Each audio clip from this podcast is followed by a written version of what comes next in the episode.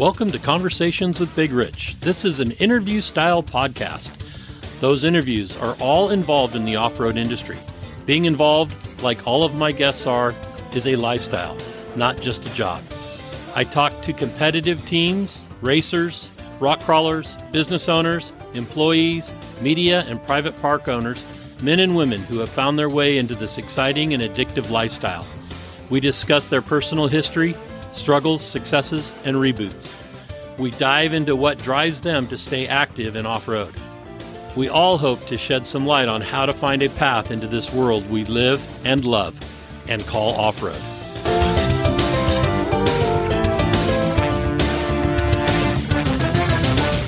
Whether you're crawling the red rocks of Moab or hauling your toys to the trail, Maxxis has the tires you can trust for performance and durability.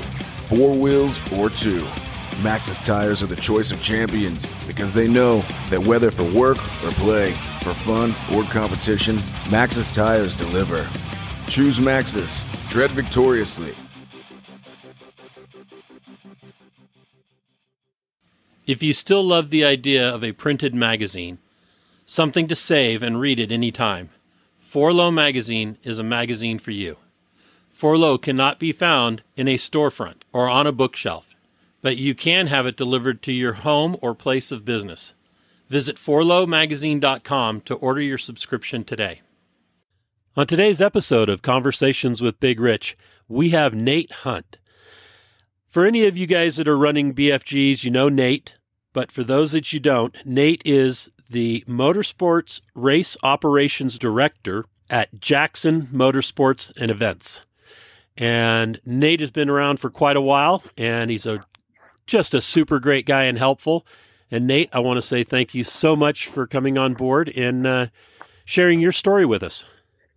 Of course, glad to be here. Thanks for inviting me. Yeah, no worries.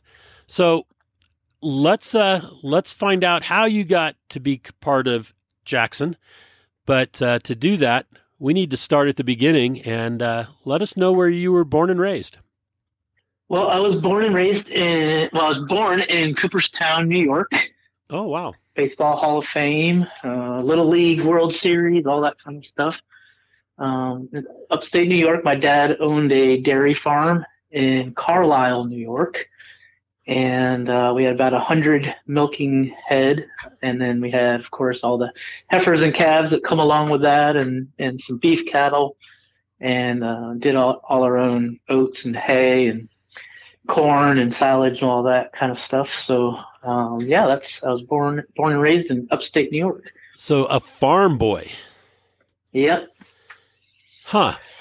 I but only a only a farm boy until I was uh, I think we we moved when I was about seven. Oh, okay. So yeah, so I was uh, I, I was on the farm long enough to learn how to push the manure into the gutter uh, pushed the silage up to the cows, uh, sweep, did some milking, but I wasn't quite tall enough to do milking on my own at that time uh, on my dad's farm. And then, uh, but yeah, just just that farm kid that go down there and and uh, do whatever he could at, at the early ages before school and after school, and uh, get to ride on tractors and my dad would put the tractor in gear, let the clutch out, jump off, and I would steer the thing back to the to the barn and just switch switch it off when I got there because I couldn't reach the pedals and and uh, whatever we needed to do. We were uh, a long ways away from any neighbors and there wasn't any traffic, so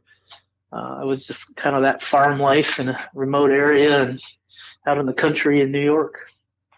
That's awesome. So that's probably what created the the good work ethic that I'm sure that uh, that Jackson Motorsports saw in you.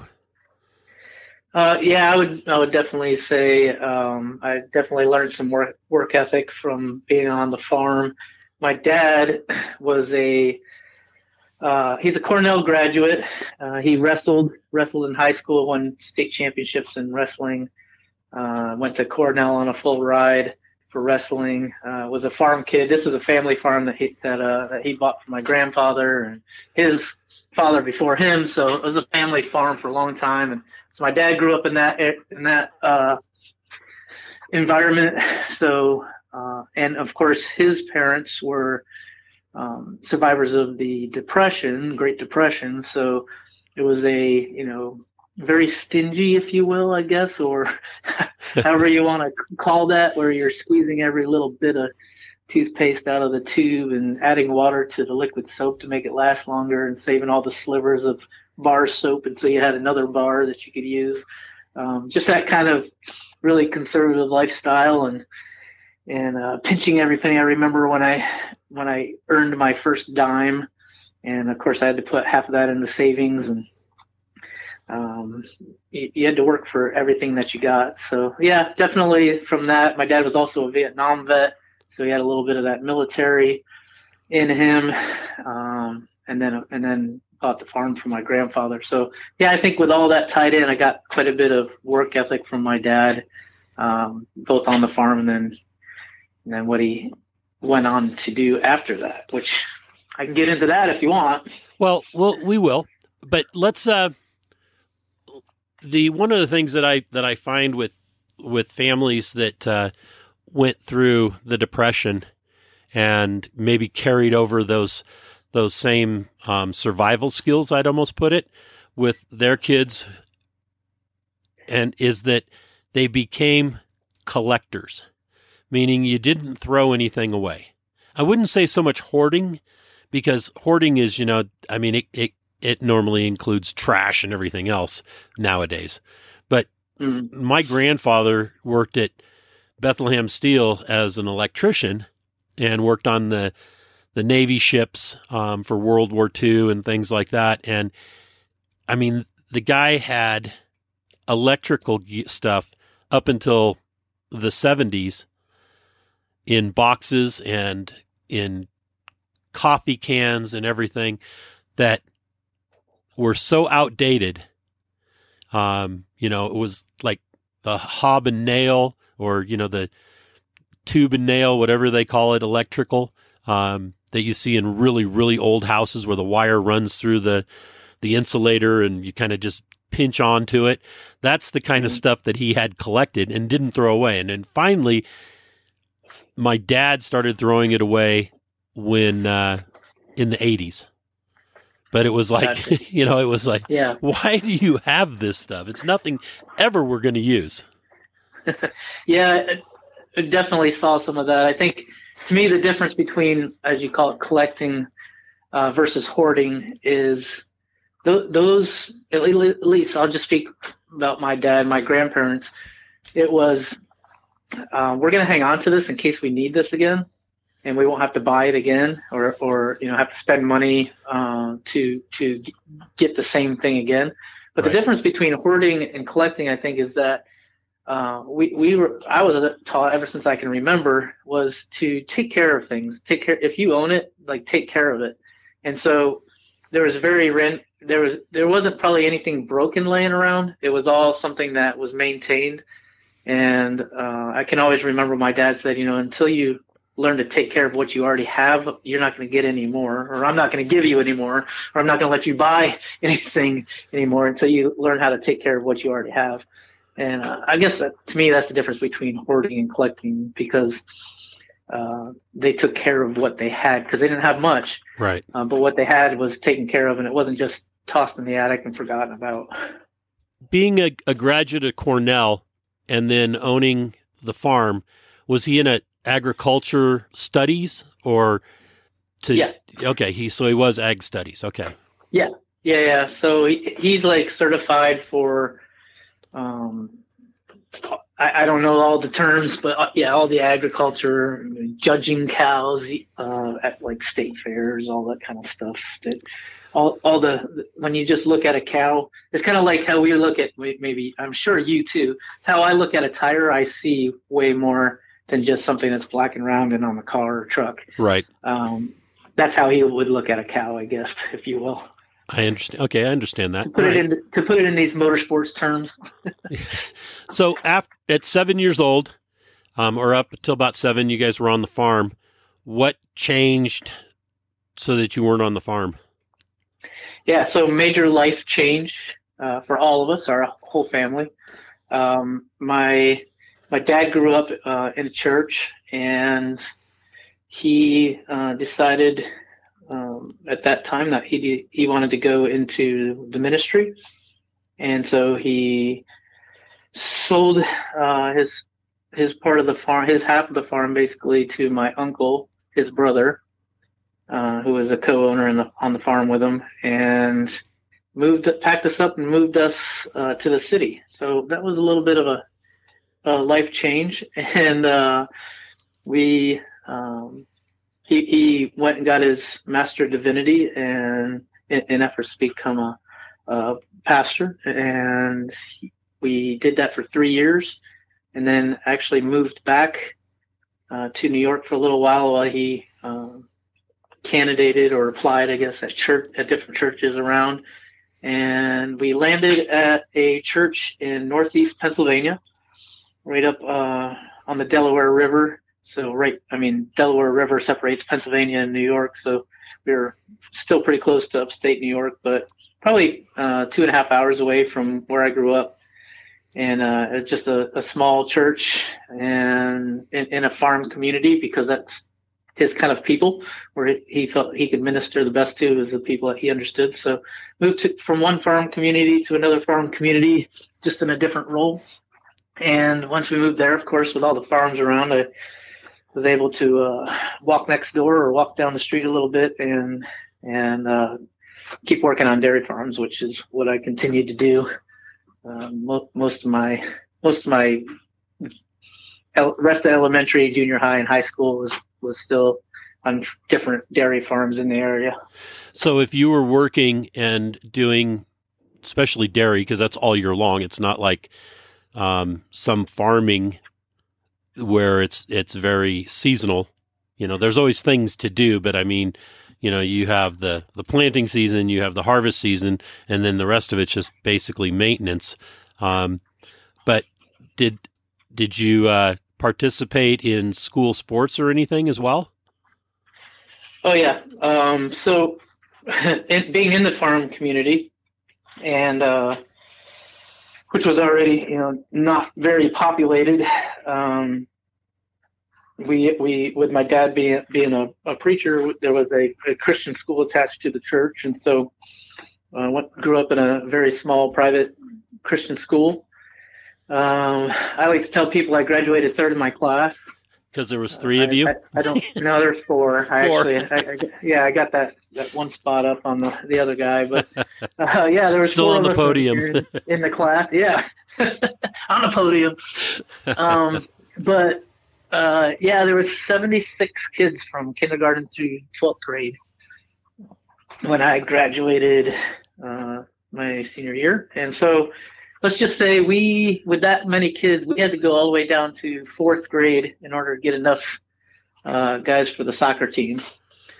So we started sports kind of early, if you want to call it varsity. We're on varsity because we had no junior varsity it was uh, as, as many bodies that could actually run around and, and play. So yeah, I, I started playing soccer. I think when I was in fourth grade, and then uh, in seventh grade, I was allowed to get on the basketball team. Basketball takes less players than soccer, of course. So um, started playing basketball, and honestly, I became obsessed with basketball.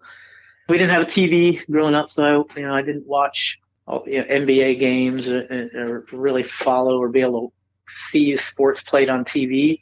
Uh, I just kind of figure stuff out. We watched some Pistol Pete Maravich videos. Uh, the team would watch, and then read read a lot of books. I, I, Larry Bird had a book on rebounding, and so I just would read and do do as much as I could without following sports on TV. And to this day, I, I don't really care to watch TV on sports or sports on TV. Uh, I'd rather go out and and do something, whether it's playing or just be outside. But um, anyway, so yeah, I played basketball, became obsessed with it. I would um, I would go to school. I would have basketball practice in the afternoon after I got off school. Then I would go work, do chores, milk cows, maybe do homework. If my mom's listening, I went and did homework. And then uh, and then uh, I would once I got my driver's license, I'd, you had to drive about 30 to 40 minutes to even get to a stoplight or a gas station or anything. So we were still out in the country pretty good. But find a basketball court, outdoor basketball court, uh, where there was actually people around to play. Um, so I'd drive into town and I would play till about midnight and drive back, get up, do chores, milk cows, do it all over again. But uh, it was all about basketball. So um, you know, I thought I, I thought I was pretty darn good because uh, in that little small community, I was a, a decent athlete and thought I was gonna go to college, walk on, and show everybody how great of a basketball player I was. Kind of had a uh, rude awakening when I got to college and found out I wasn't quite as good as I thought I was.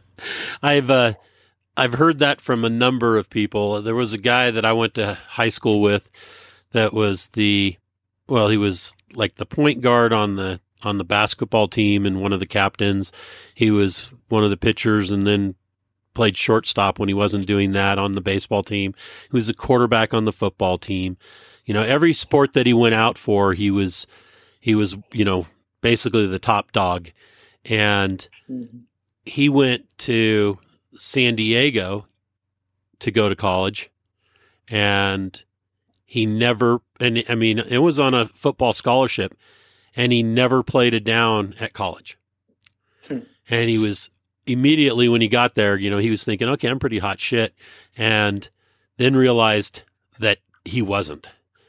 Mm-hmm. And it was interesting um, listening him to him tell me that because when I knew him in high school, um, you know, he was he was pretty conceited, and then now it's uh, you know he's completely different than that. Even though he ended up coaching high school football and and teaching in high school and stuff like that, he uh, you know he he he came to a realization that okay, I'm not as good as I thought but didn't give up on his dreams. Right. So right. Yeah, you didn't I, you didn't I, uh... you didn't make the basketball team in college? well, I, I, I did. I made the, the second team, which okay. drove me crazy, um, and which is actually kind of funny because that that's um, that was a, little transition when I figured out I wasn't as good as I thought I was going to be. Um, I actually took a phys ed class and uh, learned how to play volleyball, which I thought volleyball was a girl sport and just a, a game like you'd play at a picnic with a bunch of people uh, on a weekend. I didn't realize that there was actually uh, men's volleyball. Uh, of course, on the East Coast, not quite as popular as out west. So once I figured out, oh, by the way, I'm in college in northern Wisconsin, not that far away from Crandon, actually, but I had no idea that Crandon existed back then. Right. Um, but uh, but yeah, um, took a phys ed class in volleyball. I, of course, I could jump already from from playing basketball, and uh, turns out I could jump and actually play pretty well. So I picked it up and ended up playing volleyball for six years uh, there in Wisconsin in the Wisconsin Volleyball Conference, and um, volleyball took on a whole new passion for me. Um, it's just it was so technical and it was you know every little thing had to be right in order for it to work right. So um, it kind of goes back to to my basketball days because I can remember I scored I don't know 46 points in a game or something, and uh, I was pretty proud of that. And by the way, I didn't get a chance to be too conceited because my, my dad was really good at, at bringing me back to reality.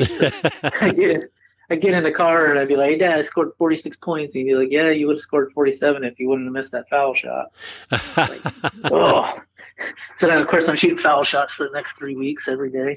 But um, yeah, it was, uh, you know, just that you can always do better. That you're you're only uh, as good today is uh, you know your your practice and what pushes you and your you. I, I think kind of the the lesson out of that was like you got to work hard for something, especially if you're not naturally talented.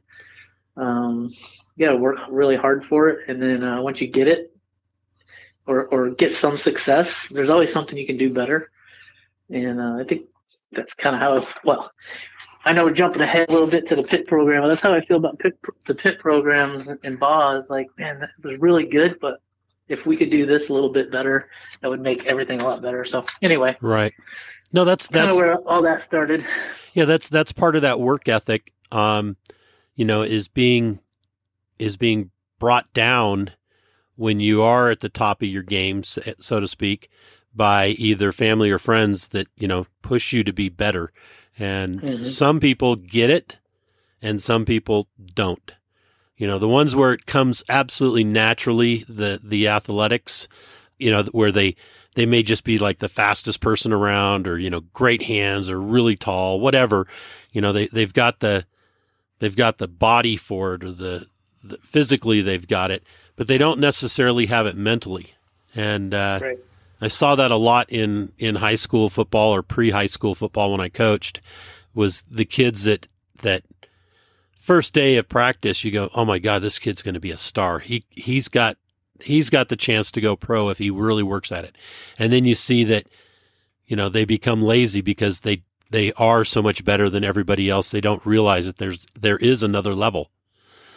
Oh yeah, I, I was always jealous of those guys who, uh, guys and girls, but I was playing against guys who could, uh, you know, just show just show up at practice, go through the motions.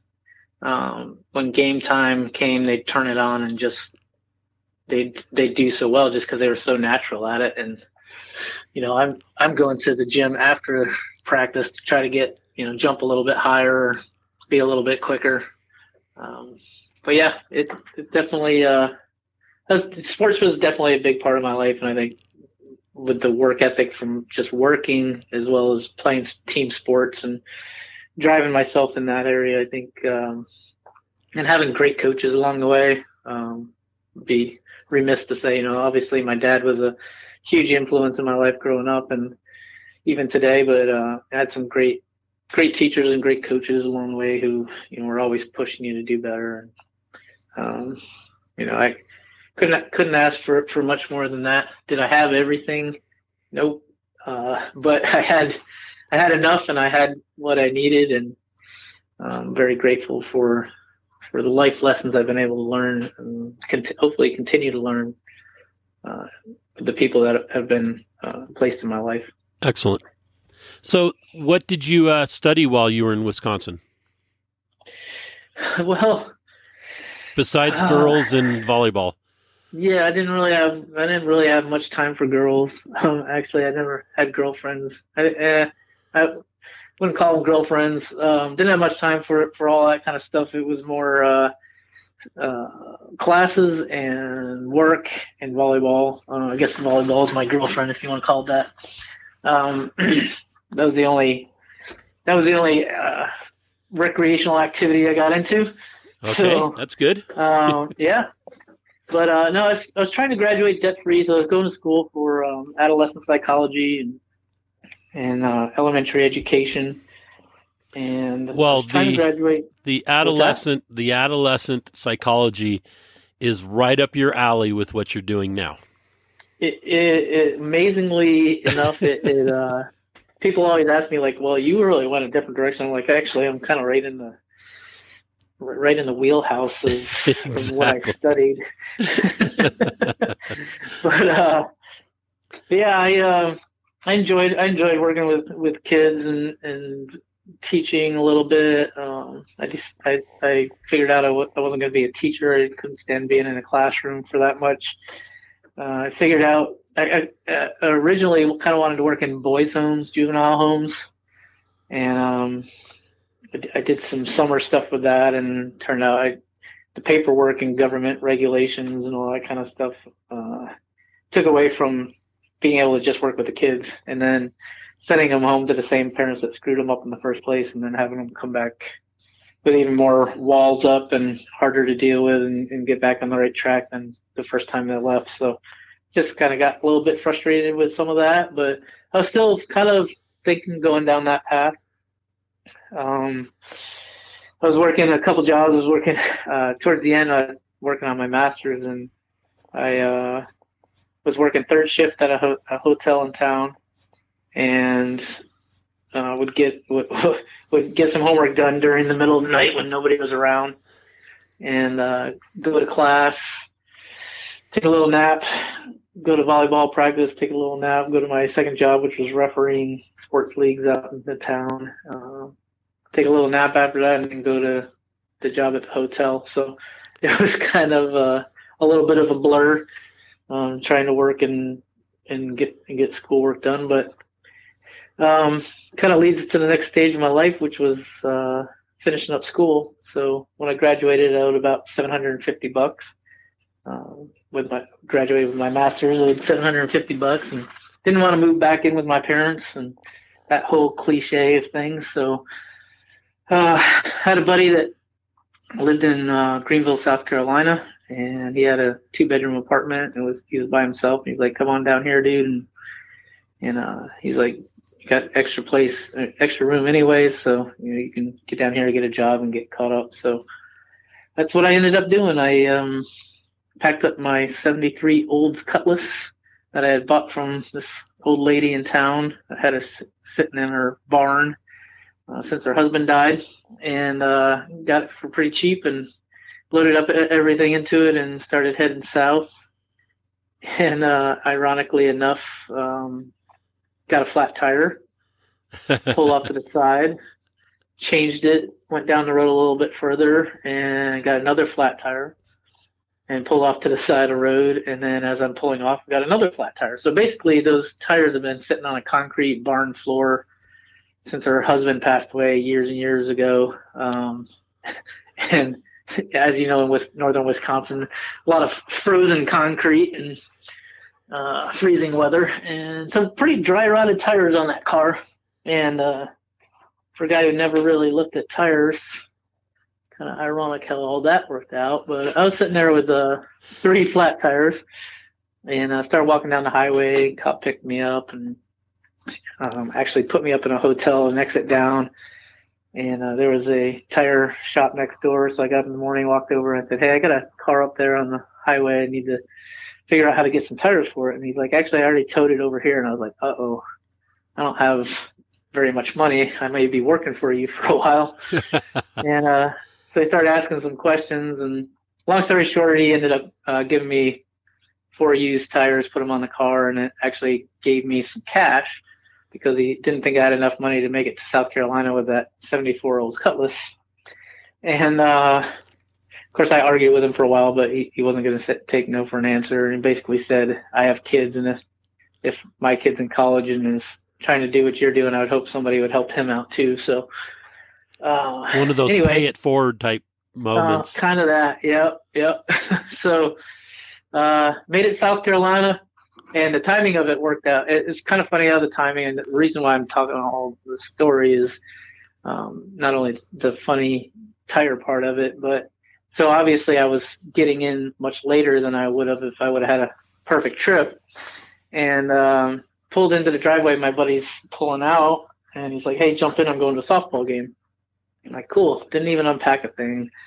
Jumped in his car, went to a softball game, sitting on the bench talking to a guy, and uh, he said it, he works at this place called Jackson Motorsports and you know all the stuff that they did. And I was like man I'm looking for a job. I'll, I'll do anything. And he's like well a lot of people want to work here because it's you know racing and all this cool stuff. And I was like well it sounds cool. But I was like I'm just looking for work. And he's like okay well give me your number if something comes up. I'm like okay. So give him my number and on the way home from that softball game I got a call from him and he is basically I know this is weird. I just said it's really hard, but I just found out I have seven trailer loads of tires coming in tomorrow. I need somebody to come in and unload tires. You want to come in and do that? He's like, I'm not offering you a job. It may just be a couple days. I'm like, yeah, I'll do whatever. So uh, went in the next day and started unloading tires, and that was almost 18 years ago. Um, kicked off my career at Jackson, and uh, that was uh, eh, oh, eh, with my first paycheck, I sent the I sent money. I think I sent like 500 bucks back to that guy uh, in in Wisconsin that had helped me out with the tires, and I wrote him a check. And a week later, it shows back up, and the check's all torn up in in the envelope, and he's like, "You do not owe me anything. Don't ever try to send me money." um, that kind of a thing. But yeah, that's where I uh, all of a sudden I'm I'm working for Jackson Motorsports and at the time it was called Jackson Dawson Motorsports. We had this conversation earlier, but um, yeah, that was a long time ago. Feels like a long time ago. right. So that's interesting that that you the first thing you learned about tires is that they were round and black while you unloaded. Well, yeah, well, the first thing I learned about tires was that uh, they don't always stay round. Sometimes they go flat on the bottom. Yes. And that was uh, that was interesting. Yeah, and it was funny because when it came to tires, I had no idea. Uh, I'm unloading these these race tires that came over from France on a boat. Um, because we also do Michelin racing, and uh, yeah, I mean they were they they didn't have any tread on them; they were slicks, and I was like, who would buy a wore out tire? I got educated real fast. That that was not a wore out tire. it was a very expensive brand new tire that just didn't have tread on it. So um, yeah, learn a lot about tires real fast. Um, learned how to I got put on a Lexus Taste of Luxury tour and uh, learned how to mount little rubber band tires, as they call them, low profile tires uh, with wheels that had sensors on them, and all the way up to light truck tires. And so I learned how to mount tires, learn how to set up for events, learn how to talk to consumers, and work for a client. And yeah, where she all started. So you unloaded tires or unloaded tires out of seven, seven truckloads of some uh, tires, and then you they they the guy that turned into a regular job. yeah, well, sort of. Um, it was a part-time job, and I would get up and um, I got my lifeguard certification in, in, when I was in college and done some stuff at camps. And so anyway, I would go to the YMCA. I would, I would uh, go do that morning swim, uh, lifeguarded for that. So I get up um, kind of on farmer hours. Actually, it was like 4 a.m. till 7, and then then I would go into to work at Jackson, and I would do whatever, working in the warehouse, sweeping floors, cleaning bathrooms, whatever, shining tires. Oh, I don't know if you know this, but brand new tires sometimes come with those the the little nipples all over the the tire. Yeah. Little rubber nipples that stick out all over the tread uh, for a brand new tire. So when you're putting one on display, they want all those cut off. So we'd sit there with little snips and thousands and thousands of those little things we'd snip off the tires and yeah, just all that kind of little stuff uh, that would come up. Um, but yeah, like I said, I learned how to mount tires and dismount tires, and uh, got to go do a couple American Le Mans races, um, mounting tires, and actually ended up from there watching this guy uh, trying to track. Uh, they used to bring guys over from France to track all the inventory for all the Michelin race tires. And Michelin race tires were confidential. So basically, we brought, I make it up, we brought 3,000 tires to a racetrack. We left with 3,000 tires. We'd loan them to the teams for the weekend. They weren't allowed to keep them. Um, they were highly confidential and weren't allowed out in the public or with other teams. So we had to collect all of those race tires back. So there was this inventory system, and uh, they would send over some French guys to, to do that. And uh, I ended up watching that and, and helping them out with that program. And then learned it pretty well, and they ended up leaving. Um, there's a couple of French guys that would come over to help with that. Uh, had put me in charge of that, so I became the inventory manager north of Michelin race tires in North America, and that was kind of my first full time job at Jackson. Um, Very nice. And, yeah, did that for three or four years. You know, what's kind of cool at, at Jackson is there's a lot of variety. We have a lot of different clients other than just Michelin um, even in the motorsports arena. Uh, so I got to go do a, a, Volvo construction equipment, learned all the Volvo construction uh, lineups that they had for all those vehicles, and we used Richard Petty, Jeff Gordon, and and um, Mario Andretti driving schools, and got to drive stock cars and Indy cars for all summer and bringing out clients and running those events. Um, we had BMW Motor Motorrad for a client, so I got to go around the country with a fleet of motorcycles and lead demo rides at all these bike dealerships and, and bike rallies across the country. Did some some marketing events. So yeah, I just kind of learned as I went.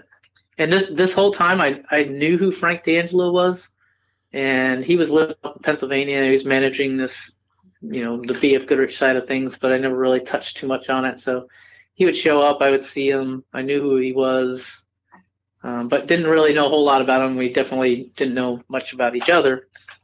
And uh, was as I was doing some Michelin marketing, we got to know each. He moved down to South Carolina, um, and we actually got to know each other, and we started talking about some BF Goodrich stuff. In fact, it's kind of funny. I can remember being in the office when uh, this guy Robby Gordon um, won the Baja 1000 on Toyo tires and broke BF Goodrich's streak of wins for the Baja 1000 overall um, and how huge of a deal this was. And I had no idea what anything about off-road racing, and couldn't figure out why this was such a big deal.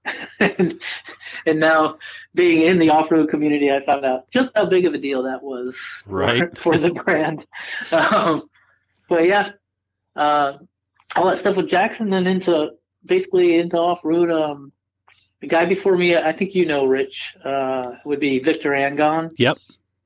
So um, I know he he did some of your events and stuff as well, or was involved in, in rock crawling and stuff back then. Yeah, when Jeff Cummins um, was more yeah. into the off road side, he uh, I was dealing with Jeff with uh, when I owned Valley Off Road Racing Association, VORRA, mm-hmm. and then mm-hmm. uh, and then Victor somewhere in there um, got to know Victor as well. Once I started going to desert racing, and then you know, the rock crawling was still doing the rock crawling at that time too. So came across right. Victor. Right. Yeah. So Victor and I had d- done some other events, um, and he uh, became the uh, Frank second man. Basically, Frank had this other guy that, that worked for him when he was up in Pennsylvania. When he moved to South Carolina, um, that guy wasn't able to come, so Victor and Frank started working together. And I was doing some some other stuff, and Victor actually invited me out to King of the Hammers in 2008. That was my first King of the Hammers, uh, which I think is like really the first big year. I guess they had the OG whatever deal right. 2007, but yeah. So I've been going to King of the Hammers ever since 2008, and was uh, doing some marketing stuff for Victor, and that's when I kind of got to, know Frank a little bit. Um, we started the um, BF Goodrich Media Center at Baja races, and that's when I started going to Baja races was to help out with that. Not really working for for the off road scene at the time, was just helping out with the BF Goodrich Media Center at um, at some of the races. So that's kind of getting my my toe dipped in it. Um, got to go to Crandon a few times, um, setting up displays and rolling posters and handing posters out and talking about products to people. So it's kind of my first introduction into the off road scene. Right, and what was uh, what was your impression with the first time you went to Baja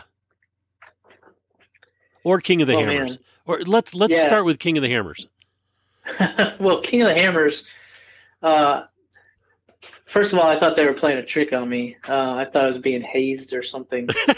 um, because in 2008, it's not like it is now. Like, no. like there's there's basically a freeway out to the lake bed now. True. um, and uh, like we're, we're, like going on this dirt trail that that was truly a, a you know it, it, was whooped out. It was beat up. Um, you really thought you were just on a trail to nowhere. And um, you know we're bumping along all the way out there, and then all of a sudden came around, you know, got got close and there was a few tents set up and um, it, it it was it was it was interesting for for for that early in King of the Hammers um, to see those few people out there.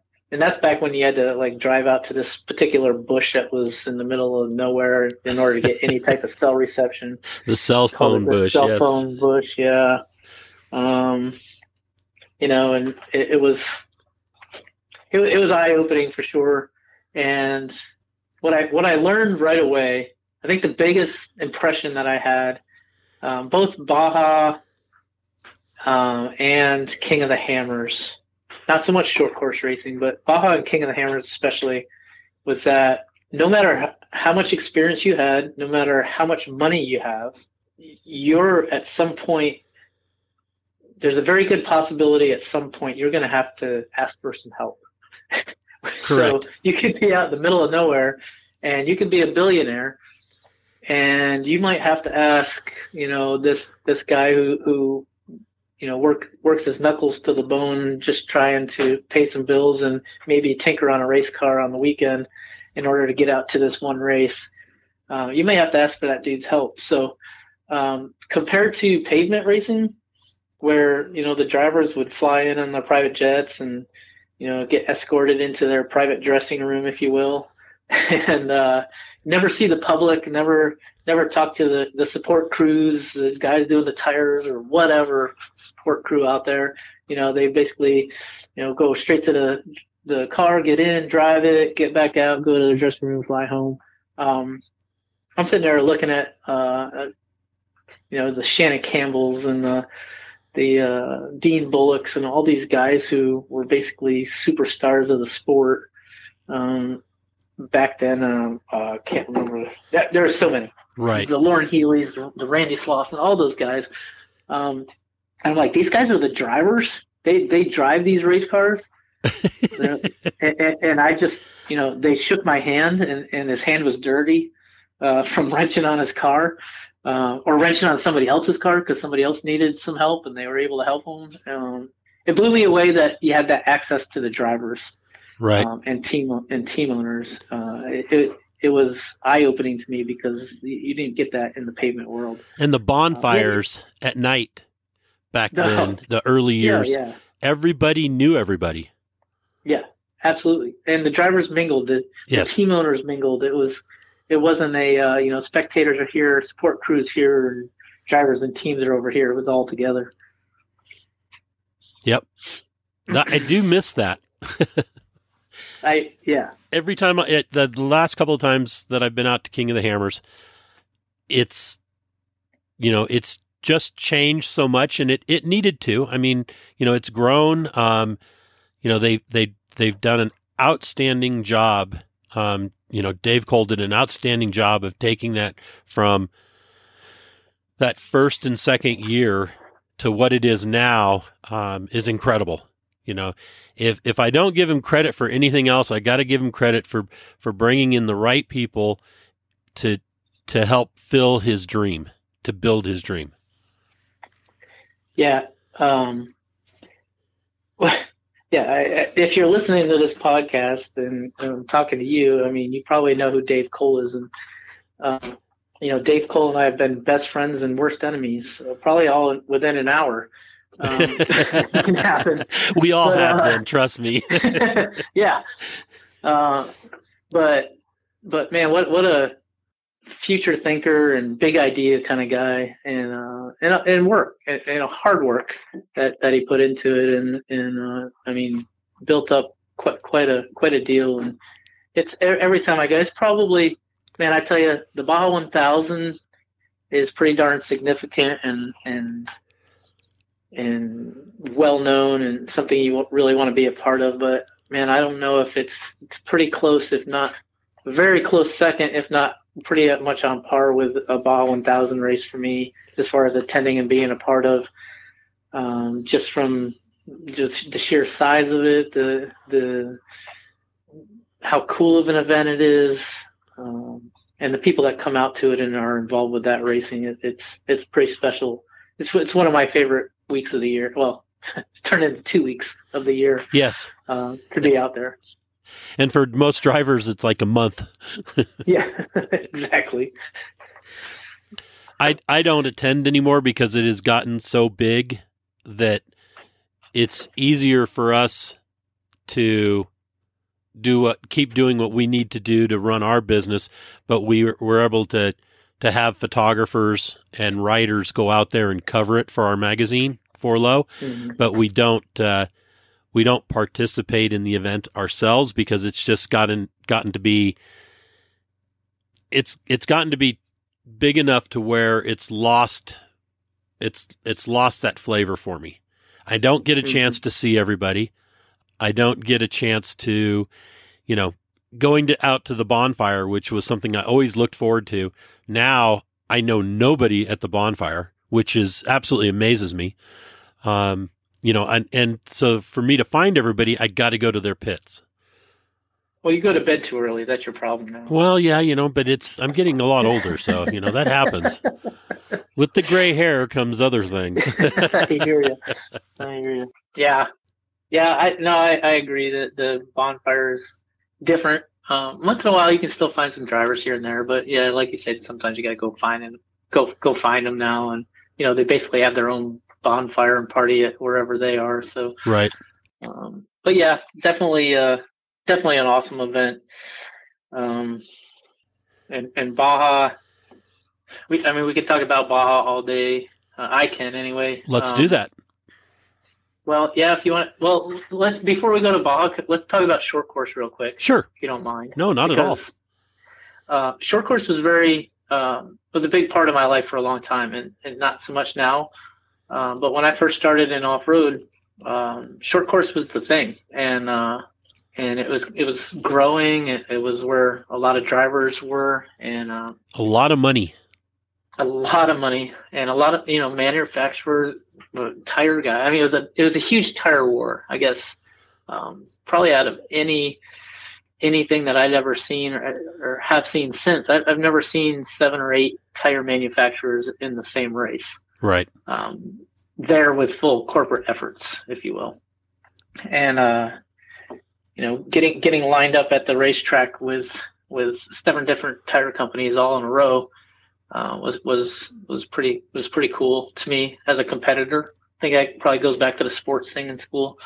Um, not a huge fan of spec tire series, um, even though neither am I. uh, yeah, they're they're out there, and I can understand, and I see the different sides. Uh, man, I, I love I love beating competition and even getting beat just drives you to be better. And you know and having people choose to buy your tires instead of buying somebody else's because you because they feel like you have the best product or the best service or whatever it is. Um, you know to me that that that that's what gets me up in the morning for sure. That's why i love desert racing today and and uh, and everything that goes into it and I, I know we can talk about rock crawling i know your passion is there, and uh, I I, I kind of came into the to the BF Goodrich off road scene as as um, the brand, the BF Goodrich brand at the time was kind of pulling back in that area. Right. And so you and I never got to work a whole lot. I tried to visit a couple of your races and got to know some of your drivers, and we continued trying to help out a few of the drivers, but we were we're never there. Uh, I don't think I don't think I can remember. And you'll have to correct me if I'm wrong, but I don't think I was ever out there with a semi or, or a, a, full corporate uh, setup when by the time I got into off road. No, I think the last time that we had, um, and it was Tom's truck when Tom was running one of the trucks, mm-hmm. was probably 2009, somewhere around there. Right. In Farmington yep. was probably the last time that we had, um, you know, the that kind of support nationals. Right. right. Yep.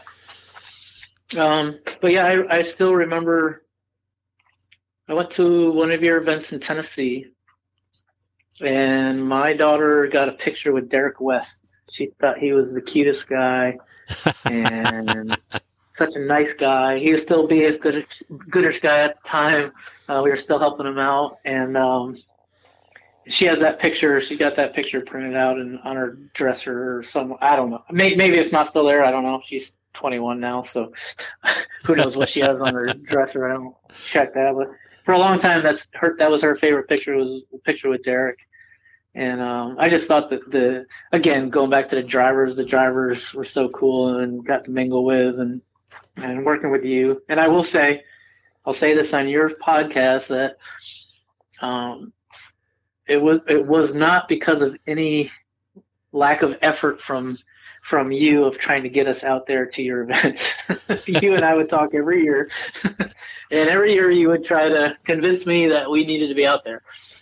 And um, I, I I get the fun job uh, in the position that I have of of passing along the news from from corporate and sometimes it's good news, and a lot of times it's a, a no.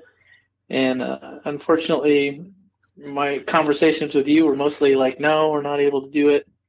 Um, but that that never deterred you from trying. Nope, never did.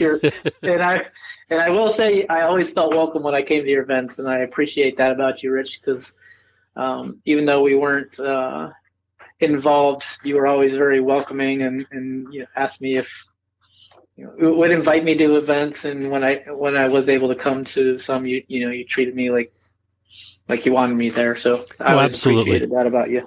Well, I still consider consider you a friend before you know some kind of a business associate. So yeah. you know that to me is most important, and that's why I'm I've been in this this game, I guess you could call it, for so long, is mm-hmm. because of the friendships, and it doesn't matter to me if they're if somebody's a marketing partner or not, if they're part of the industry, you know, as long as they're a, a good dude or dudette, you know, whatever you want to say, that, you know, they're welcome, you know, I want to spend time with them. So, yeah. 100%. And there, and there's and there's teams you know that are on competitor tires. Um, maybe there's one out there. I don't know of one, and uh, tell me if I'm wrong. But I, I can't think of one that um, that I don't feel comfortable walking up and shaking their hand and, and hanging out with and talking to because we do have that friendship. Um, and and that's more important than any type of business or, or corporate decision or or, or racer decision, whatever it is, um, you know, first and foremost, you know, you're my friend and I never want to have anybody in the business. I don't want to have anybody in, in my life um, that I can't walk up to or I feel like I have to walk a wide walk a wide circle around to avoid. Uh, it's just not not my DNA. Right. And um, and I I kind of get that feeling from you as well. So Absolutely, absolutely. if if I uh, if I don't want to be around somebody, they already know it, mm-hmm. and they they more than likely will try to avoid me instead of me avoiding them. Exactly. I, am not saying there aren't other people who walk a wide circle around me. me. I, I, I, didn't say that. right. I get it. yeah. Yeah. Yeah. Exactly. Um, but yeah, I, and I know part of what you wanted to talk to. I already feel like I've talked way too much without mentioning some people's names. I, I know I mentioned my dad and some coaches, but um, now that we're talking about off-road world, I'd be very remiss in in not talking about some of the people that helped me get there. Um, I, I, do want to say at Jackson, obviously Daryl Jackson's the, the, president of the company owner and uh, also a friend. And uh, he's for some reason kept me on without firing me. I, I I swear I try um, to get fired, but he keeps me on, and uh, I've actually learned quite a bit from from him. Um, the first time I, I met Daryl was was I drove straight through to Vegas from South Carolina uh, because something had to get out there, and I was worn out, exhausted. I shouldn't have done it, but the guy that was traveling with me uh, didn't tell me he couldn't drive a box truck until we were halfway there. but wow. anyway, uh, when I got there, um, Daryl was one of the first guys to jump up in the back of the truck and start unloading it, and I was like, man, that's the kind of guy that I'd like to work for. Um, you know, not not too good to jump up and get his hands dirty. So anyway, um, for sure, for sure, Daryl uh, keeping me on and then and and, I, and I'm probably saying this so I can keep a job tomorrow, but um, he he would expect me to say that. Uh, but then uh, a guy named Jack Joseph, he was the first uh, CDL truck driver guy that I that I worked with here at Jackson, and um, older gentleman, a Vietnam vet as well as uh, had that common thing with my dad. And uh, he basically taught me life on the road, uh, how to keep keep track of your your expenses. Um, you know, really solidified it because I mean I've grown up this way, but it, it, really when you travel, it's really easy to let things go sometimes, and uh, especially home home stuff. And and uh, he he taught me how to try to how to keep all that stuff kind of straight, make sure your bills get paid.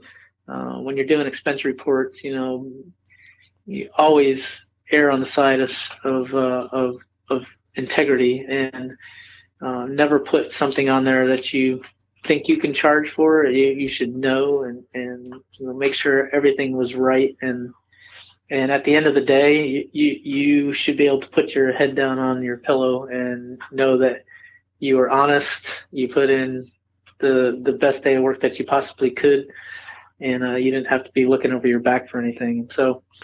Um, he taught me a lot, taught me how to mount tires, taught me life on the road and, and how to, to treat a client. I was never in the client world. Um, taught, taught me a lot about uh, uh, working with clients and, and, representing a client and how to do that uh, on and off the field, if you will, right? on track, off track. Um, so uh, he was probably uh, the first guy who really kind of took me under his wing here uh, in this arena and this part of my life, and then um, and then right into uh, uh, Frank D'Angelo, who uh, huge influence on my life, not not just in off road world, but in life, and um, and with that came relationships with guys like Jeff Cummings, um, Bob Bauer, Sal Fish. Um, a, a, a lot of influential people in, in the off-road community and, and at BF Goodrich uh, that I never would have gotten gotten to know if, if Frank hadn't given me the opportunities, made the introductions, and uh, so I've, I've been very fortunate to to uh, met a lot of great people, and one one of my favorite parts of the year is going to the Off Road Motorsports Hall of Fame. Um, banquets or, or induction ceremonies or whatever and being around all these hugely successful people uh, whether racers or, or media or government officials uh, whatever it is i mean to me the cream of the crop when it comes to to the off-road scene um, in, in every area and being able to just sit down and, and and listen to them tell stories and talk about their experiences and um, eat it up for sure. That's awesome to me. I love spending time. I'm getting to go down this weekend to to the NORRA uh, contingency and start, and Sal's going to be down there and get to spend some time with Sal and and some of those guys down there that uh that are awesome. But but yeah, to to get back to Frank, Frank really took me under his wing coming into off road and and um taught me everything about off road that that uh that he could. I can't say that he knew because he knows way more than he has time to teach. Um, but really took me under his wing, taught me um, taught me the ropes, uh, and uh, consider him a friend. We've had a um, we've worked together a lot, but we've also spent a lot of time away from work and and just even trail riding with him when he's doing his horse thing. Uh, a lot of windshield time down in Baja when we're mapping for the for the course down there. Um, talking about just about everything. And he he's helped me with relationships, with uh, you know investing and all that kind of stuff that that's personal. So um, definitely would not be here without Frank and the influence that he had. Uh, just introducing me to to this world. Yeah, he's Frank is extremely knowledgeable and um, well schooled and versed, and I'm always amazed when I get a chance to talk to Frank about just about everything that that makes Frank what he is. You know, I mean, it's just amazing what the guy has done.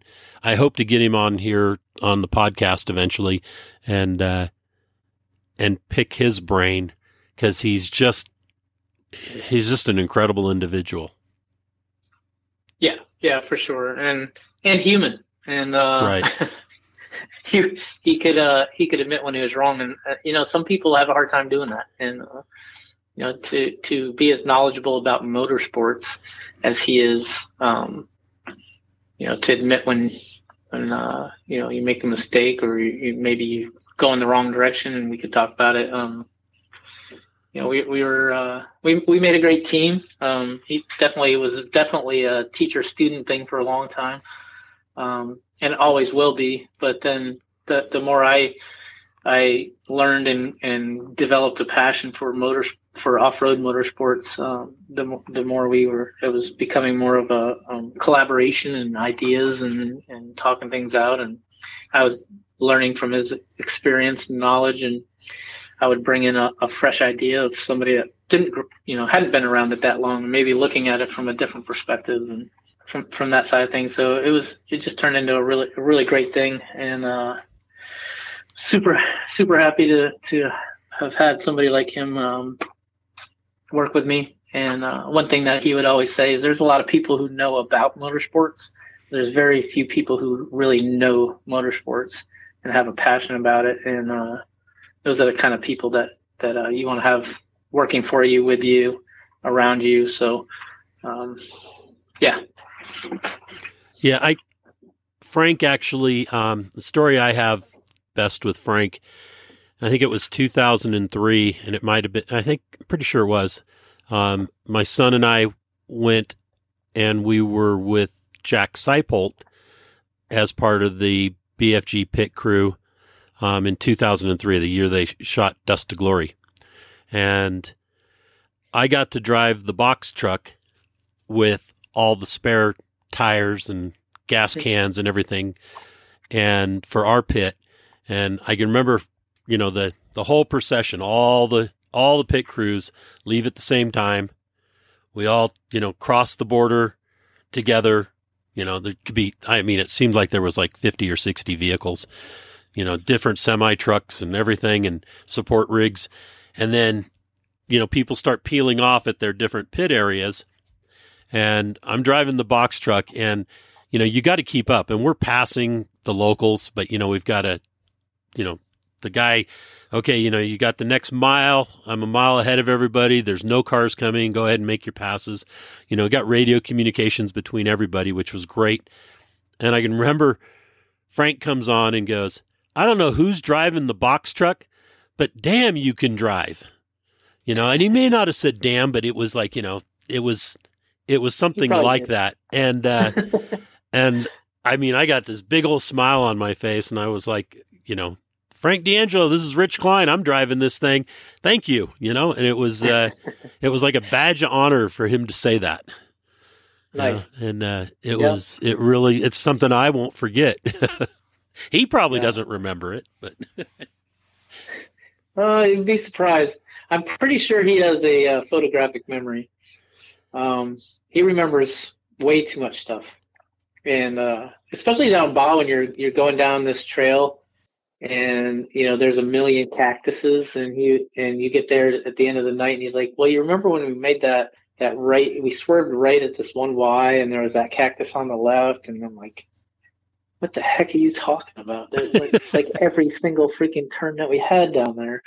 Um, but yeah photographic mind memory he, he remembers all that stuff um, unless he's drinking tequila and then he he will be the first to say drinking good tequila means uh, that you will wake up without a hangover, but you may have serious lapse of memories from the night before. so um, maybe, maybe, if it was in that little area there, but if you were driving, you, it definitely wasn't happening. So yeah, his uh, his the way he ran the BFG pit program, uh, attention to detail, uh, safety, knowing knowing Baja, the peninsula, the people, the towns um, being respectful, teaching, you know, making sure that, that each each pit member knew, uh, you know, that they were representing a company that was well known down there, and um, and you know how how to do it right and how to do it respectfully uh, in a foreign country, especially. But I mean that goes anywhere you go, any any venue you attend, but especially down there. Um, just respecting the culture, knowing the culture, learning about the culture, and uh, and ultimately being respectful. It was definitely some great lessons and great times, and I'm thankful I continue to get to go down there and um, and still be a part of it. So. Yeah, it, it's it's amazing Mexico, um, Baja. You know that that respect of the culture is so important that but a lot of a lot of Americans don't get it. Um, you know, and and I'm talking about I've seen it with race teams. Um, you know, most of the racers themselves understand it because they're looking at it from a different perspective. But a lot of the people that go down there with their pit crews or whatever, you know, they they have that. Well, I'm American. You know, I I can, you know, I can do what I want basically, and it can cause a lot of troubles. You yeah. know, the, the that respect thing is goes big down there. Yeah. Somebody asked me the other day what what's one of my biggest pet peeves or concerns, or if I could change one thing, what would it be? Um, it probably would be like uh, it, it, specifically in racing in Mexico. Um, it would it would probably be uh, chase teams and and you know the driver probably has no idea or the team owner probably has no idea what what some of the idiot idiotic decisions that are being made. Um, you know, trying to go somewhere too fast or or running through a town full of people um, too fast or unsafe or drinking and driving. There's a lot of that that goes down, unfortunately, down there. Um, uh, yeah, I, I, think especially on race day, but even even pre-running and stuff, there's just a lot a lot of times where where people don't don't consider that and. And, and that's unfortunate. It's the same way with the pit program, and I and I try to, to stress to, to each one of the, the pit members is uh, we do such great work down here, and the driver could say, you know, you, you had such a great race, um, and you put so much time and effort and money into it. Um, whether you know it's it's BF Goodrich or your team owner or your sponsors, and do so great, and and and then to have one person do something stupid and ruin it for everybody. So whether that driver gets DQ'd or um, that particular pit gets a black mark because of doing something stupid or, or even bigger than that. You know, uh, it could be the company that gets black mark because of one person decide, you know, a lapse of judgment or doing something that they shouldn't do can ruin so much great hard work. Uh, it's frustrating. So it's uh, it's important to to um, you know when you're down there in a foreign country and you're you're part of score or you're part of the race. Um, you're part of BF Goodrich, you're part of whatever race team you're with, uh, that you're representing them and thinking about that the, the entire time. Very true. Very true. So what is it with, with Baja? I know that, that Jeff used to, it seemed like Jeff was always down there to do um, mapping. Now, would you guys, are you guys mapping for score? Are you helping them set the race course? Or are you are you guys just taking what they had given you and then creating your race books from that? Yeah, so it's changed over the years for sure. So, um, you know, before GPS days, if you will, um, there was a lot of time spent down there, and before Google Earth days, um, there was a lot of time spent down there looking for new trails. Uh, you actually had to physically go down there and do it, right? You didn't, you weren't, you couldn't just open up Google Earth and start looking around and looking for trails that show up on a picture from a satellite. Right. So, in the early days, yeah, there was a lot of that going down with with the score of the sanctioning body and figuring out where where trails were and, and basically helping score put together a race course. Um, that that continues, except for a little bit different. Uh, we we do when we go down there mapping, uh, we go down there um, to help score. So we're with score.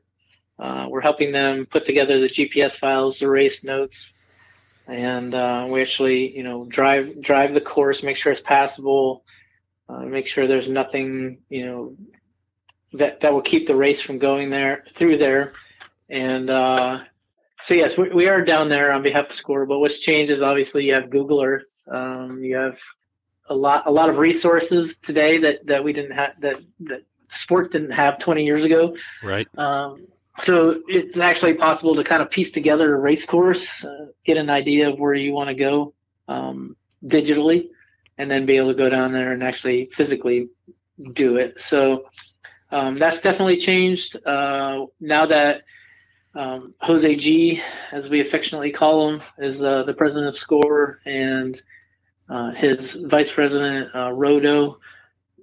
They uh, they they're they're nationals, so they live down there, uh, compared to when, say, Sal and uh, and his nephew Paul were were putting courses together. You know, they would actually have to go down there to, to do that kind of stuff. Um, you know, the, Jose G and Roto live down there, so they can run down and spend more time down there looking at trails and physically doing stuff. So th- there's definitely uh, that that side of it that helps. And and um, one thing that Jose G's really made an effort to do is to to find new course. And when finding new course down there, you have to to uh, develop new relationships with with new ranchers and owners. Um, Ejidos, there's a group of ranchers called Ejidos. Um, it, it's it's not simple. You could pay off the the leader of the Ejido um, two months before the race, and then a month later they they they reelect a new leader, or that leader goes away, or whatever. and uh, this group of ranchers say, "You never paid us," and uh, oh yeah, we did two months ago. I'm like, no, that never happened. You're not coming through here. So there's a lot of that that goes on. There's a lot of behind the scenes stuff. Uh, I, I, I I purposely do not get a membership at like a, a, forum, so I can't comment. But I do go through and read them, and I, I hear a lot of the comments from a lot of uh, a lot of them are just keyboard warriors, but but there are some racers and some team members and and team managers uh, that that will comment on. And there's a lot of comments that I just have to bite my tongue. I can't comment because I refuse to get a membership, so I can because it just turned into a worse deal for me. I'm sure. Um, there are a lot of comments. They they just don't know or understand all all that goes into some of the courses and some of the areas. Um, man, Baja is doing really really well right now. Agriculture is huge. Um, you know there seems to be money coming into the country. That's that's great for for the state of Baja. It's not so great for the sport of off-road racing because there's more more uh, fields getting planted and and uh, people not wanting you know race trucks throwing up dust all over their their crops. Um, so it's a little more difficult for us us or score to to find places to race. Um, so great for the great for the uh, the the people of Baja though the fact that they they have all that going on. Well, and I I think that having um, Jose and Roto being nationals really really does help because they their communic their lines of communication are clearer. Yeah, for sure, and, and um, yeah, there's I'm sure there's pluses and minuses. Um, you're never gonna have a perfect race director. I mean, since you True. since you're not running it anymore, I mean, it's pretty impossible to find perfect perfect race director. But no, um, yeah, there's there's pluses and minuses to it for sure. Um, but I will say that you know they they of course love their country and they also love score since they're pretty much running it. Um, and uh, and they love both of them are, are hardcore um, desert racing enthusiasts and have actually done it themselves. And and Roto's, uh, you know, been been at Dakar and, and does some rally stuff and, and is very knowledgeable in those areas. They they love motorsports and want to see it continue, and they want to put on some fantastic uh, races. And the only the only impossibility in all of what they do is pleasing every racer. Oh, that's impossible. yeah, I don't care what series it is. yep. Yeah. So because um, racers are singularly focused. They're focused yes. on what is good for them, not what's good yep. for the entire sport. And it doesn't matter if it's rock crawling, short course, desert, um, I mean, NASCAR, Formula One, any of that. It's always about, exactly. you know, any team or driver or team owner is thinking about themselves first. Yep. Where the promoter yep. is looking at the whole umbrella. exactly. And you know, there there's it's either it's either too dusty or it's not dusty enough or it's too rocky or there's not enough rocks or um, there's no whoops so it's not a real desert race or there's too many or it's too deep or um, you know the highway thing is a big thing down there. You have to you have to get on the highway and go for a ways, and and everybody's like, why why can't we just you know stay off of the highways? Well, trust me, there's nothing more that Jose G wants to do than have a race without having to get on the highway. Uh, you hate to have to police speed zones. Yeah, speed zones. You think they like staying up the entire night reviewing everybody's uh, files to see who was speeding and not? I mean, they they don't like doing that. They don't want to do that. But it's just a necessary evil. It's, it has to happen because of the agriculture and land and and uh, and and areas. I mean, do, do you want to do you want to run a um, yeah, and no offense to, to any other series or race out there, but you know, do you want to run a loop multiple times? Right. And we can probably stay off the highway. Um, but you may have to to run the same loop three times in order to get 500 miles, and then you're dealing with lap traffic um, and and other unsafe situations and a whole lot of other reasons why that that uh, they don't they don't do that. So, um, yeah, I, I, I read some of that stuff and I just want to say, well, fine. You don't want to get on the highways, perfect. We'll we'll get a hundred mile loop and we'll run it five times. Oh, we don't want to do that. I'm like, what do you want? exactly. You tell me what you would do. Yeah.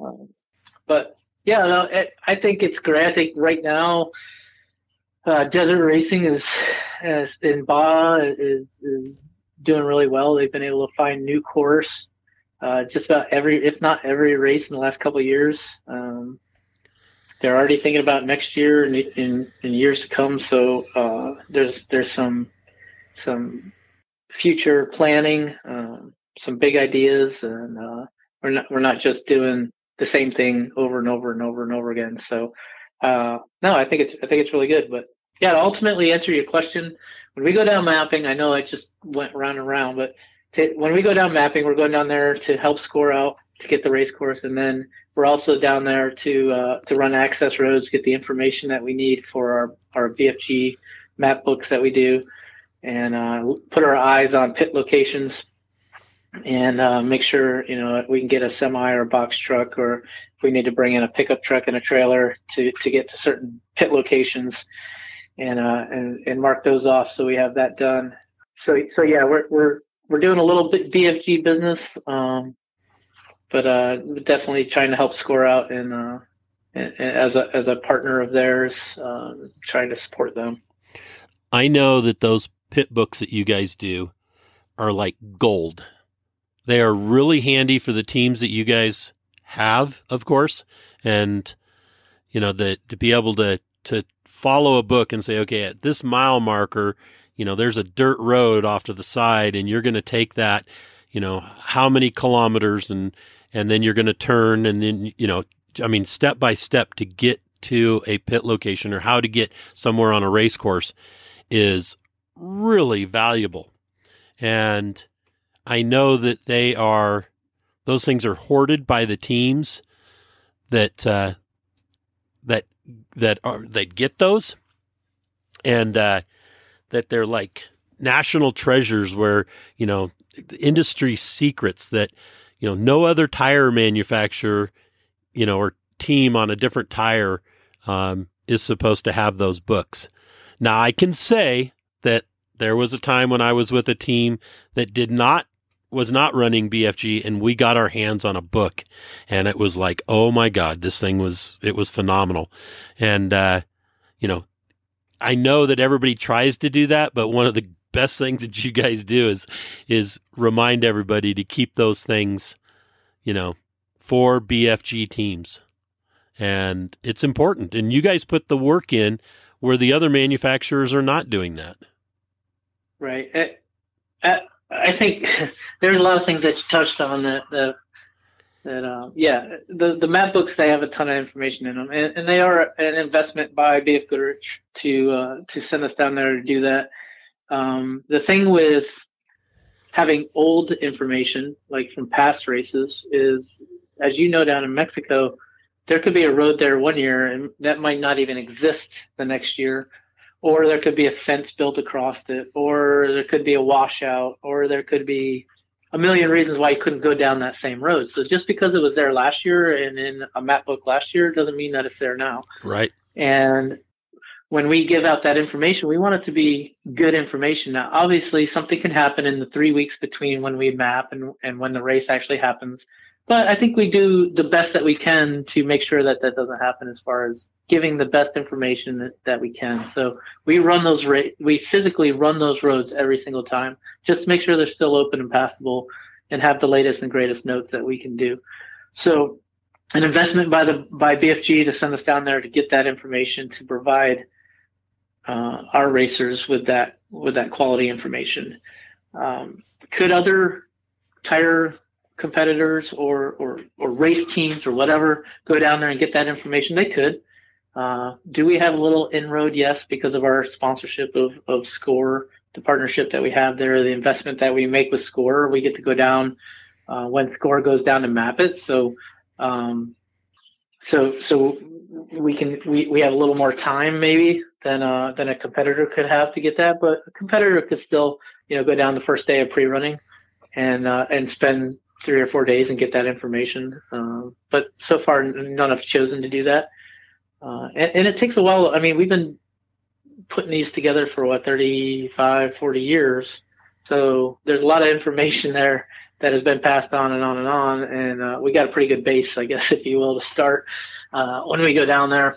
And yeah, the, the information is, is as fresh as we can make it. It's uh, as detailed as we can make it.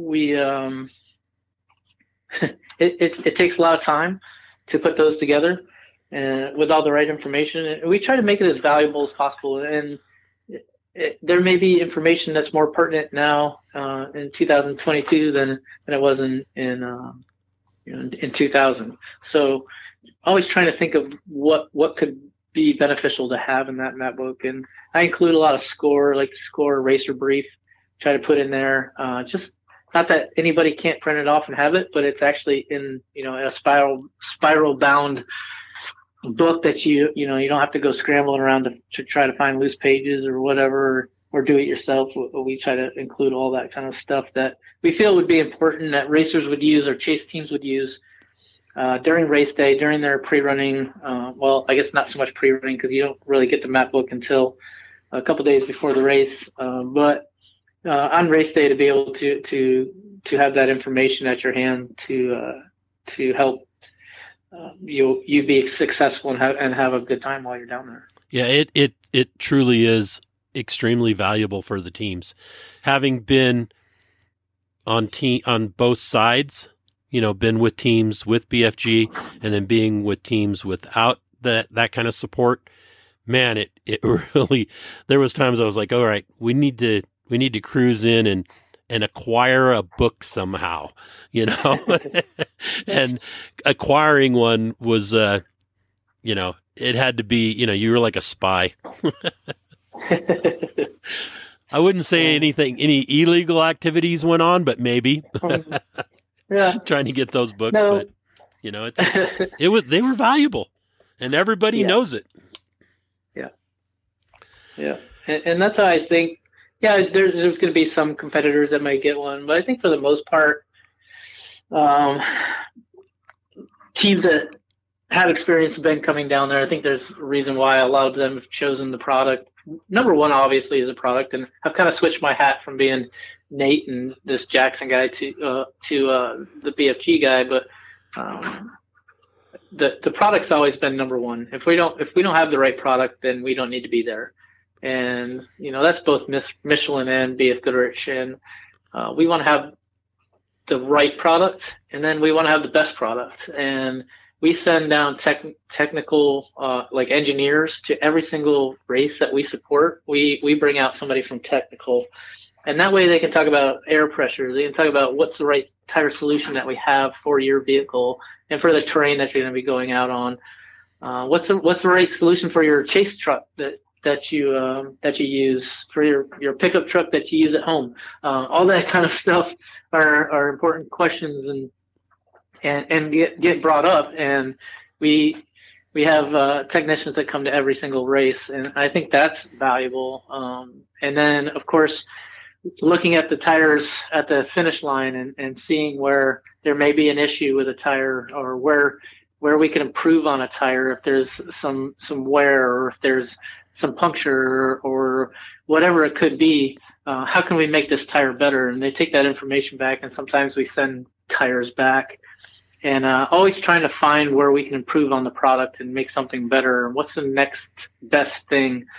We we when I say we, BF Goodrich spe- uh, invests a lot of money in making sure that that uh, if we're going to do this, we're doing it right, and and products number one. So yeah, people are down there uh, racing on our tires. I one, I believe, because of the product and the quality of product. Two would be because of our involvement with with the the sport of off road racing and the history that we have, um, and then the level of support that we do it as far as the, the map books, the GPS files that we provide, um, the pit service that we provide to teams, I think is also very important. So I think those are probably the three main reasons why why people choose BF Goodrich tires and and why uh, we've been able to to have the majority of the entire four four wheel field on on Goodrich tires, and uh, we hope to continue that. Perfect. Yep, I agree. So uh, I can't ask what's next for Nate because you're young enough and been with the company um, from the beginning of your time, and uh, you'll probably be continue doing that until you decide to to hang it up. But because uh, I can't imagine them getting rid of you, um, I saw it right off from the very beginning when you stepped into that role with Frank that uh, that you were you were the heir apparent, you might say. Hmm. Um, and you know that was probably one reason I was always buttering up to you. You know, was hoping to to get you guys involved, but I understand it's it's not your decision. It's it that comes down from corporate, of course, but it's uh, you know, I, I see you there until until you decide to walk away on your own terms. So um, I got to say, congratulations on doing that that you know you've you've created that uh, that that need for them to have you there, and uh, I think you've done a great job.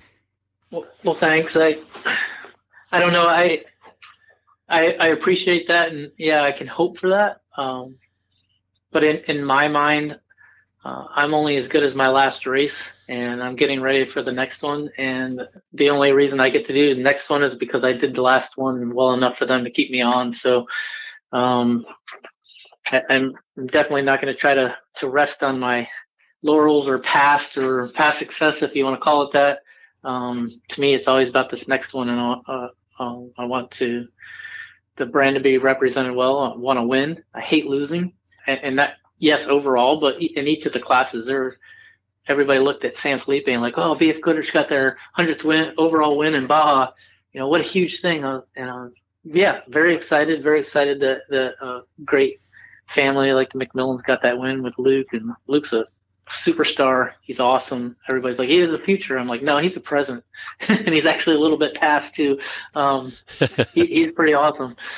But um, but yeah, it, it's it's uh, we, we, we lost a couple classes that I re- really wanted to win, and uh, so yeah, it's never good enough. Um, but that's what drives you to the next race, and that's what drives you at the end of the year when we're looking at you know who we may be able to partner with in the future. And man, some great young talent coming up. Um, you know, I, I I get to talk to uh, Cayden MacCachren all the time, and everybody's like, you know, Rob Mack's son, yeah, but the kid's a talent himself and well spoken and, and well groomed, of course, and had a great teacher. But you know, he's he's doing great. He's doing his own thing. Um, Jack Olliges, Steve Olliges's son, uh, just you know, 15, 16 years old, um, great talent and uh, well spoken. Um, some that are a little older, like the the Seth Quinteros and the Mitch Guthrie juniors, and there's some really really great talented uh, it makes me feel like the old guy now saying younger kids, but um, congratulations. But man, yeah, yeah, thanks. Uh, just just the, the future of off road racing is exciting to me. Um, you know, consider Luke a kid; he's younger, uh, but you know, I'm hoping he's got you know, 20 or 30 years in this business, um, winning races and, uh, and and his brother Dan, who's you know knocking at the door, he got a, what, 500 win with last, maybe not last year, year before, 2020, I think. Um, you know, put, starting to put his stamp on on things, and uh, you know, that what's that? What's that uh, older gentleman's name? Uh, Rob. Rob. yeah, that Rob MacCachren guy. Um, you know, that dude's still still kicking some butt, and uh, I don't think anybody wants to hear, yeah, that's Rob Mack behind you, or that's Rob Mack in front of you. Um, you know, he's still got it. And I, man, I've gotten to uh, to meet some great people, like I said, with the Sal's and Robs and or um, Franks and uh, Richard Winchester's and Jeff Cummings. A lot of great people. Bob Bauer, um, Rich Klein, Dave Coles. Um, you know, some really great people.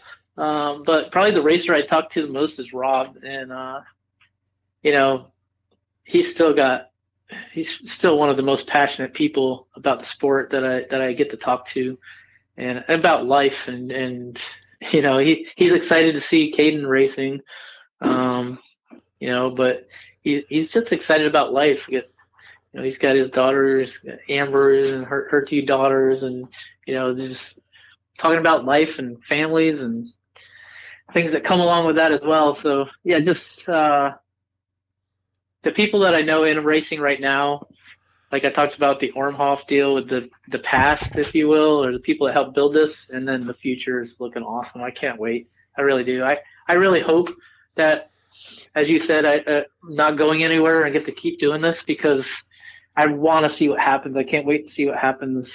Um, 500's coming up really quickly, and, and I can't wait for that race. It's going to be a fun race, and can't can't wait to see how how the, the teams do.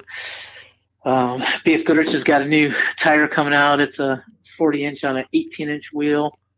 Um, so a little bit different and, and maybe, uh, maybe the future and, uh, just something new out there, see how it does. Um, I've never known them to put out something that's not really good. So I'm sure this is going to be really good. Can't wait to see how that does. And there's a new UTV tire out there. Um, yeah, so product, racers, series, race courses. I mean, what's not to like, and how can you not uh, lay your head down on a pillow at night and go, man? Sometimes you you got lucky somehow, dude. So uh, yeah, it was saying, yeah, I'll unload those trucks of tires. You know, yeah, think about yeah, that. Exactly. If you just said no. if I would have said, I'm not going to your softball game, I'm going to go to sleep, or if I uh, wouldn't have had those flat tires and had to spend the night and work my way down there and uh, been sleeping while he went to a softball game. Right. Um, yeah, there's a whole whole circle of things, and um, yeah, I'm uh, I'm blessed. I'm thankful and uh, and grateful for the opportunities I've had, and hopefully get to continue to have. And my uh, I guess especially you know when, when Frank retired and you know starting to do more of his his horse stuff and and uh, and kind of move away. I mean, he was huge, iconic figure, so knowledgeable, experienced. Um, you know, it was like I think I still say this to myself: just don't screw it up too bad. Just don't screw it up too bad. Um, you know the the, uh, the what what BF Goodrich has built in the off road racing world is it, it, it, just in the off-road world in general with the, with the jeeps and trail riding and moabs and, and jeep jamborees and all that kind of stuff. Um, there's been some some great people have helped build this thing. And uh and it's like it's a responsibility that weighs on your shoulders of man don't screw this up right uh, yeah if that's not a motivating enough force then it probably shouldn't be in this position but um true enough yeah well, I feel like I, I feel like I've talked more about um, myself than I have in my entire life in the last like hour and a half. Good. That's what we wanted. I don't know if that's good or bad. well, you didn't give away any uh, any deep dark secrets, so I think you're safe. Yeah, unfortunately, um, the only birth defect that I was born with was uh, it, uh, some people say that there was this filter thing. I, I was I wasn't born with that filter. So I don't really have too many secrets. It's kind of an open book and unfiltered. But it appears that you have done it right. So that's uh, that's a plus. There's a lot of us that have uh, a lot of skeletons in the closet, you might say, where uh, you know running for political office nowadays, you know, with with being able to uh, to pull up just about any skeleton that ever that you think you might have hidden. Um, you know, to me, it, it, it appears that you know you could probably uh, run for political office and not worry about skeletons. So Well- that means doing it right. Uh, I won't say I've always done it right, but I, I will say that I've always tried to make it right. And if, if I if I didn't do it right, then I I try to make it right. And I think that's the best that you can do. Um, you're not always going to do it right every time, uh, but you can always make an effort to to make it right afterwards, um, whether it's in life or business or whatever. So yep, Perfect. So, Nate, I want to say thank you very much for for spending the time and uh, talking about that life and uh, you know what BFG has meant to you and and to the the programs itself to to the racers.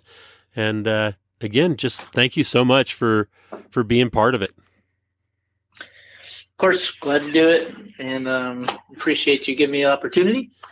And uh, I got a, a few of your podcasts to catch up on. I was just kind of scrolling through and seeing how many that I've done. I didn't realize that you did this many. I did see a few of them, but I have some definitely ones that introduce that that interest me for sure. Um, I did see you got Bob Bauer for two segments, and that makes a lot of sense. Oh, I'm- I'm we sure could have kept talking. A, a full day. Yes, it could have. We could have easily. I probably could have done three with all the information that I got, and uh, you know, we we pulled it. I pulled it down to the to the essentials, um, and you know, I could easily do another one with that guy. The guy is just his stories and what he has done and been part of is just incredible, absolutely Yeah. incredible.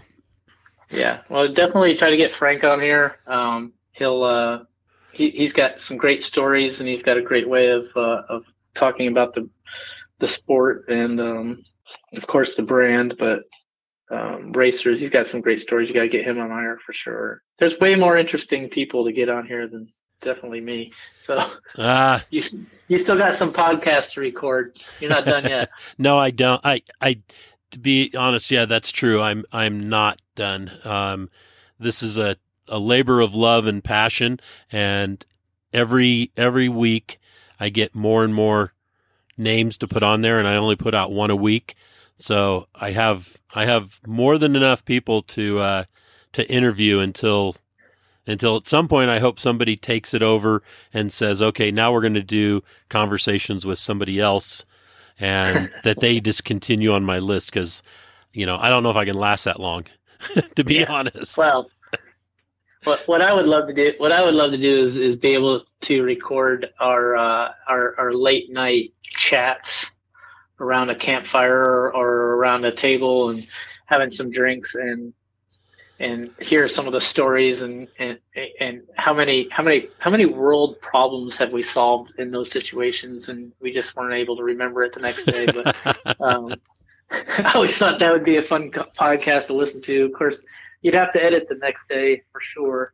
May, you may spend a lot of time editing the next day, but um, I think that would be pretty fun to, to listen to. I think that's a great idea, and I know there's a couple of podcasts out there that do that in in a kind of a small way. What I'm doing now, boy, it's enough. You know, I mean, it's uh, at least for me at this particular moment. So, Nate, um, I'm going to end it there. Thank you very much for coming on board and being part of this. Um, the last thing I'm going to say is thank you for talking about Ormhoff. I think that uh, everybody in the off road industry, whether it's rock crawling, short course, desert racing, um, rally, motorcycles, UTVs, needs to look into Ormhoff and being part of that that organization. I think it's vital in the the overall health and longevity of our of our of off road. Yes, absolutely, and um, hundred percent. We, we're also trying to uh, we um, somebody here at Jackson is actually working on the Motorsports Hall of Fame and trying to get some more recognition for off road in in, uh, in, the Motorsports Hall of Fame as well. So oh, that'd be awesome. Um, but de- definitely being involved with Ormhoff and, and, and paying. I mean, it's not that much pay pay to be a member and and and stay involved and and um, you know you got you got to keep the history alive. I mean, that's what drives the future. So. Yeah, I've been trying to get more of more of rock crawling involved in it but without the guys that have rock crawled in the past and the guys that are rock crawling right now thinking about you know their involvement in the sport and helping with that involvement with uh, with Ormhoff is uh, you know without that involvement we're not going to get the recognition that that rock crawling deserves I think. So Hundred percent. Everybody listening out there, whether you're an enthusiast, a spectator, a team member, or whatever, if you if you enjoy off road, get invo- involved with the Off Road Motorsports Hall of Fame, Ormhoff. It's it's a fantastic organization. And again, Nate, thank you so much. Yep. Thank you, Rich. All right. We'll talk to you later. Bye. Okay. Bye. Thank you for listening to Conversations with Big Rich please let your friends know about this podcast. Let us know what you think of Conversations with Big Rich. Please forward ideas to me, contacts of those that I should in- attempt to interview.